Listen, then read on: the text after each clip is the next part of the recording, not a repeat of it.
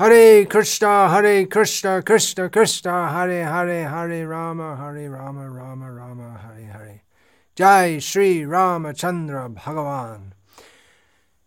अगले दिन प्रातःकाल उनका दल आगे की यात्रा पर चल पड़ा और सायंकाल तक वे गंगा के तट पर पहुँच गए रात्रि वही व्यतीत करते समय जब राम ने विश्वामित्र से गंगा नदी के इतिहास के विषय में जिज्ञासा की तब विश्वामित्र ने कहा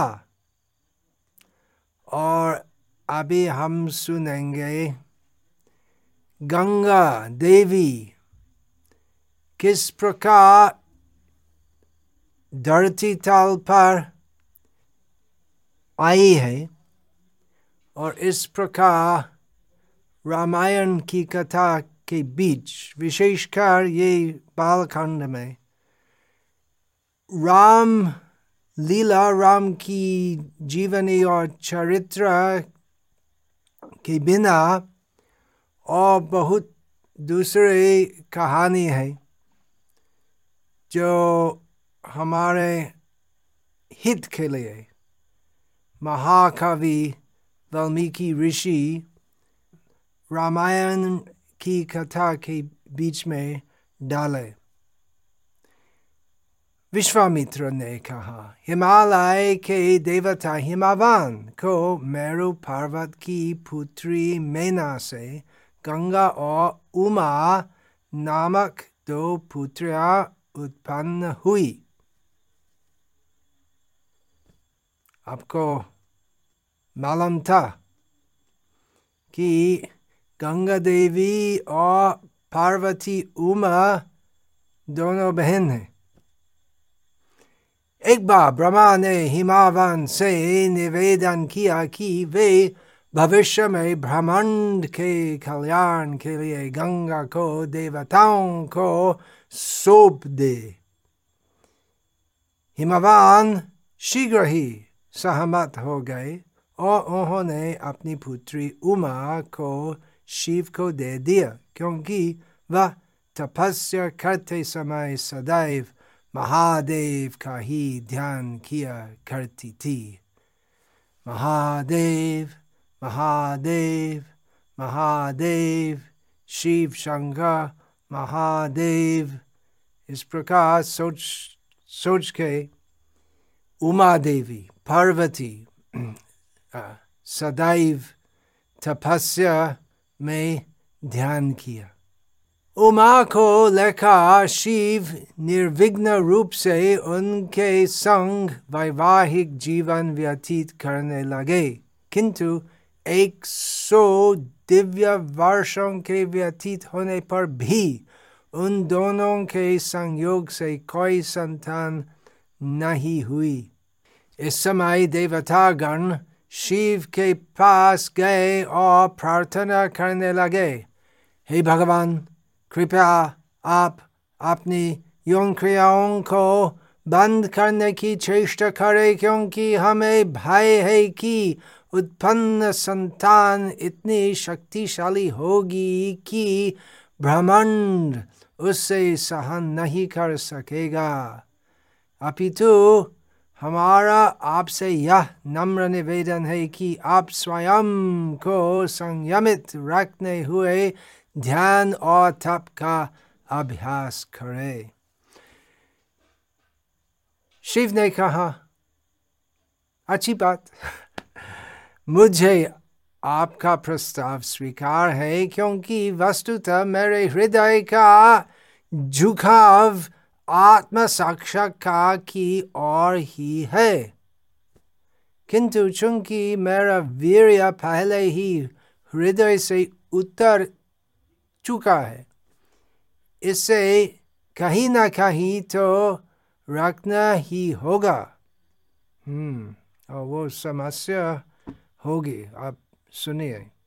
समस्या किस प्रकार हुई और, और उसका समाधान किस प्रकार हुआ। तब देवताओं ने परामर्श दिया पृथ्वी बड़े से बड़ा भार भी सहन कर सकती है। उससे ही आपका बीज ग्रहण करने दिया जाए।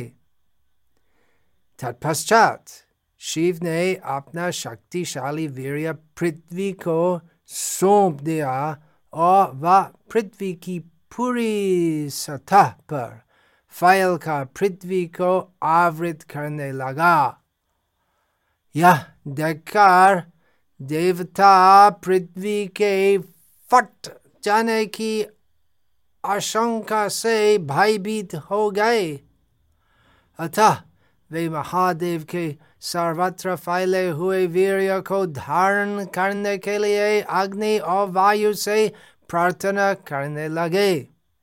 देवताओं की प्रार्थना सुनकर अग्नि वायु की सहायता लेकर वीर्य को धारण करने गए। जैसे ही अग्निदेव ने उससे स्पर्श किया, शिव के वीर का कुछ भाग श्वेत पर्वत के रूप में परिवर्तित हो गया और कुछ अंश दीप्त श्वेत झाड़ियों में परिवर्तित हो गया। शिव वीर यथावत अग्नि द्वारा सुरक्षित कर लिया गया। देवता, यह देखकर गर्वित थे कि पृथ्वी पर आने वाला संकट टल गया। कृतज्ञता पूर्वक वे शिव एवं उनकी पत्नी की आराधना करने गए। किंतु उमा देवताओं से असंतुष्ट थी क्योंकि देवताओं ने तब विघ्न उत्पन्न किया जब वे इंद्रिय सुख में निमग्न थी शिव भगवान संतुष्ट थे और ठीक है वास्तव में मेरी प्रवृत्ति वैसी है मुझे तपस्या करना अच्छा लगता है लेकिन पार्वती देवी बहुत असंतुष्ट हो गई और इसलिए देवताओं को श्रप दिया। अपने समक्ष देवताओं को देखकर उन्होंने शाप देते हुए कहा, तुम सभी की पत्नियाँ बांझ हो जाए उसी प्रकार पृथ्वी न केवल संतानहीन, अपितु असमान सता वाली तथा अनेक राजाओं द्वारा शासित हो जाए तत्पश्चात महादेव और पार्वती तपस्या हेतु उत्तरी हिमालय की ओर चल दिए हम्म एक समस्या समाधित हो गए और और भी एक और भी बड़ी समस्या की सृष्टि हो गई सांसारिक जीवन वैसे है भौतिक जगत में इस प्रकार होते हैं हम प्रयास करते हैं सभी समस्याओं का समाधान करना परंतु सम, समाधान करने से और भी बहुत नई समस्याओं की उत्पत्ति होती है देवलोक में भी देव समाज में भी कुछ समय पश्चात जब असुर देवताओं को सताने लगे क्योंकि असुर लोग बुद्धिमान है और देखते थे कि देवताओं की परिस्थिति ऐसी है अभी अवसर है हमारे और इसलिए देवताओं को विशेषकर कष्ट देने के लिए प्रयास किया असुरों कुछ समय पश्चात जब असुर देवताओं को सताने लगे तब देवता गण एक शक्तिशाली सेनापति प्राप्त करने की आशा में ब्रह्मा के पास गए देवताओं की प्रार्थना सुनकर ब्रह्मा ने कहा पार्वती के शाप के कारण तुम सभी अपने उद्देश्य की पूर्ति के लिए संतान उत्पन्न नहीं कर सकते हो। अतः मेरा सुझाव है कि अग्निदेव शिव के वीर्य को गंगा के गर्भ में स्थापित कर दे। इस प्रकार एक वीर पुत्र की प्राप्ति होगी। उसके पश्चात देवताओं ने अग्निदेव के पास जाकर उन्हें ब्रह्मा ने सुझाव से अवगत करवाया। यह सुनकर अग्निदेव स्वर्ग की नदी मंदाकिनी गंगा के पास गए और दीर्घ काल से संचित शिव के वीर्य को ग्रहण करने का आग्रह किया।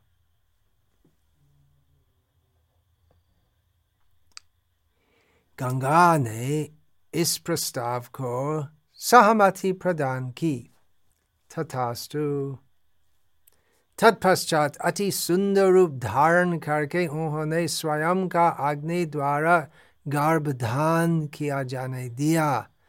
किंतु शिव के उस तेजस्वी वीर्य को धारण करते ही गंगा देवी को तीव्र, पीड़ा होने लगी अति व्यग्रता पूर्वक उन्होंने अग्नि से कहा मैं अपने घर में महादेव की वीर्य को नहीं रख सकती उसकी वेदना असहनीय है अग्निदेव ने गंगा से कहा कि वह वीर्य को हिमालय के एक निश्चित स्थान में जाकर गिरा दे तब वह शीघ्र वहाँ चली गई इस प्रकार शिव के वीर्य ने गंगा देवी के संयोग से सुनहरी आभा धारण कर ली और यह श्वेत सरखंडों की झाड़ियों में जा गिरा जो श्वेत पर्वत पर थी इस प्रकार एक अद्भुत शिशु उत्पन्न हुआ जहा जहा वीर्य के अन्य अंश धरती पर गिरे वे स्थान स्वर्ण एवं चांदी की खानों में परिवर्तित हो गई वस्तु वस्तुतः दूरस्थ स्थानों पर महादेव के वीर्य की तीव्र शक्ति से तांबे एवं लोह की खानों निर्मित हो गई शिशु के जन्म के पश्चात उसके पालन पोषण के लिए देवता गण छह देवियांग को लेकर आए जो कृतिकांग कहलाती थी देवताओं ने उन स्त्रियों का आश्वासन दिया कि वह बालक उनके पुत्र के रूप में जाना जाएगा। इसी कारण उस शिशु का नाम कार्तिकेय पड़ा। उस बालक को स्कंद अर्थात प्रवाहित होने वाला भी कहा गया, क्योंकि वह गंगा के गर्भ से गिरा था। चूँकि बालक ने अपने सामने छह माताओं को देखा। अतः उसने उन सभी का स्तनपान करने हेतु छह मुँह धारण कर लिए। स्कंद इतना शक्तिशाली था कि जब वह केवल एक दिन का था, तब देवताओं के मुख्य सेनापति के रूप में उसने अनेक उग्र राक्षसों का वध कर दिया। एक दिन आयु का बालक। देव समाज में ऐसा संभव है। देवगण की दैवी शक्ति है, उनके पास दैवी शक्ति है। तब विश्वामित्र ने राम को राजा सागर की कथा सुनाई, जिन्होंने बहुत समय पहले उनकी राजधानी अयोध्या से संपूर्ण विश्व पर शासन किया था। देखिए, भारत से, अर्थात अयोध्या पुरी से संपूर्ण विश्व शासित था। चूँकि महाराज सागर को कोई पुत्र नहीं था। अतएव वे अपनी दोनों पत्नियों को लेकर हिमालय में तपस्या करने चले गए। कुछ समय पश्चात उन्हें भृगु ऋषि से वरदान मिला कि उन्हें एक पत्नी से एक पुत्र होगा जो वंश वृद्धि करेगा एवं दूसरी पत्नी से साठ हज़ार पुत्र होंगे। यह सुनकर दोनों रानियों ने भृगु मुनि से पूछा कि किससे एक पुत्र होगा और किससे साठ हज़ार पुत्र होंगे भृगु मुनि ने बताया कि यह निर्णय वे स्वयं कर ले इस प्रकार केशिनी जो ज्येष्ठ रानी थी ने इक्ष्वाकु वंश को बनाए इस प्रकार केशिनी जो ज्येष्ठ रानी थी ने इक्ष्वाकु वंश को बनाए रखने हेतु एक ही पुत्र उत्पन्न करना चाहा। गरुड़ की वाहन सुमति ने साठ हज़ार पुत्रों का उत्पन्न करने का वरदान चुना। महाराज सागर घर लौट गए। समय आने पर केशनी को पुत्र हुआ जिसका नाम असमंजस पड़ा जबकि सुमति ने मांस के एक पिंड को जन्म दिया जो तरबूज के सदृश था शीघ्र ही उस पिंड के खोले जाने पर उसमें से साठ हज़ार भ्रूणियों पुत्र निकले उन्हें तुरंत ही परिचारिकाओं ने घी के पात्रों में डाल दिया ताकि उनका पूर्ण विकास हो सके उस समय भी टेस्ट ट्यूब बेबी ऐसा प्रबंध था बहुत पहले दीर्घकाल के उपरंत उन साठ हज़ार पुत्रों ने युवान सौंदर्य प्राप्त किया उनका क्रूर बड़ा सौतेला भाई असमंजस प्रतिदिन छोटे बच्चों को पकड़ता तथा उन्हें सरायु नदी में फेंक देता और उन्हें डूबते हुए देखकर वह अत्यंत प्रसन्न होता हा हा हा फेंक दिया हा हा हा हा हा हा देखते हैं डूब जाते हैं मार जाते हैं। असमंजस। ओ पुत्र का नाम असमंजस और, उसका व्यवहार भी असमंजस। लेकिन वो लेकिन लेकिन वो एक पुत्र है जिसके द्वारा पूरा वंश की वृद्धि होगी तो किस प्रकार होगा अपने पुत्र के इस दुराचार से दुखी होकर महाराज सागर ने असमंजस को अपने राज्य से निष्कासित कर दिया किंतु असमंजस की पुत्र अंशुमान को अपने पास रख लिया जिससे सभी स्नेह करते थे असमंजस का स्वभाव असमंजस था परंतु असमंजस का पुत्र का स्वभाव बहुत सुंदर था और वास्तव में श्रीमद् भागवत में वर्णन है कि वास्तव में असमंजस बड़ा ऋषि बड़ा ऋषि था और क्या हुआ राज्य से निष्कर्ष करने का समय उन्होंने उनकी योग शक्ति से सब डूबे हुए पुत्रों को पुनर्जीवित किया और शांत स्वभाव से चलेगा उसका उद्देश्य था वैसे दुराचार करने की उसका राज्य से निष्कासन होगा और जंगल में तपस्या करने का अवसर प्राप्त करेगा ये असमंजस का समंजस उद्देश्य था कुछ समय के पश्चात महाराज सागर ने अश्वमेध यज्ञ प्रारंभ किया और पूरी पृथ्वी का चक्कर लगाने वाले यज्ञ के अश्व की सुरक्षा का भार अंशुमान को सौंपा किंतु यज्ञ होने के समय राजा इंद्र राक्षस का वेश धारण करके आए एवं यज्ञ क्षेत्र से घोड़ा छुरा ले गए। पुरोहित ने किसी भी कीमत पर महाराज सागर को घोड़ा वापस लाने का निवेदन किया।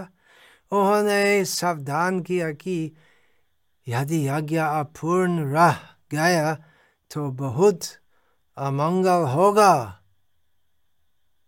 तब महाराज सागर ने अपने साठ हज़ार पुत्रों में से प्रत्येक को एक वर्ग योजन भूमि भाग सौंप कर घरे का संपूर्ण पृथ्वी पर से ढूंढका लाने के लिए कहा। उन्होंने आदेश दिया कि यदि घोड़ा कहीं भी नहीं मिले तो वे धरती के नीचे दूर है। इस तरह जब महाराज सागर और उनके पौत्र अंशुमान यज्ञशाला में प्रतीक्षा कर रहे थे, तब वे साठ हज़ार राजकुमार पूरी पृथ्वी पर घड़े की खोज कर रहे थे। जब वे घड़े को ढूँढने में असफल रहे। उन्होंने पृथ्वी को खोदना आरंभ कर दिया। इससे निम्नता लोकों के प्राणियों जैसे नागों को कष्ट होने लगा। वस्तुतः पृथ्वी स्वयं अति विचलित हो उठी। या देखा, देवताओं ने ब्रह्मा से स्थिति को संभालने की प्रार्थना की। और ये कहानी के बीच में हमें ये सत्र का समापन करना चाहिए और आशा है भगवान राम की कृपा से हम अगला सत्र में और कुछ भी कहेंगे। हरे कृष्णा हरे कृष्णा, कृष्ण कृष्णा, हरे हरे हरे रामा हरे रामा, राम रामा, हरे हरे।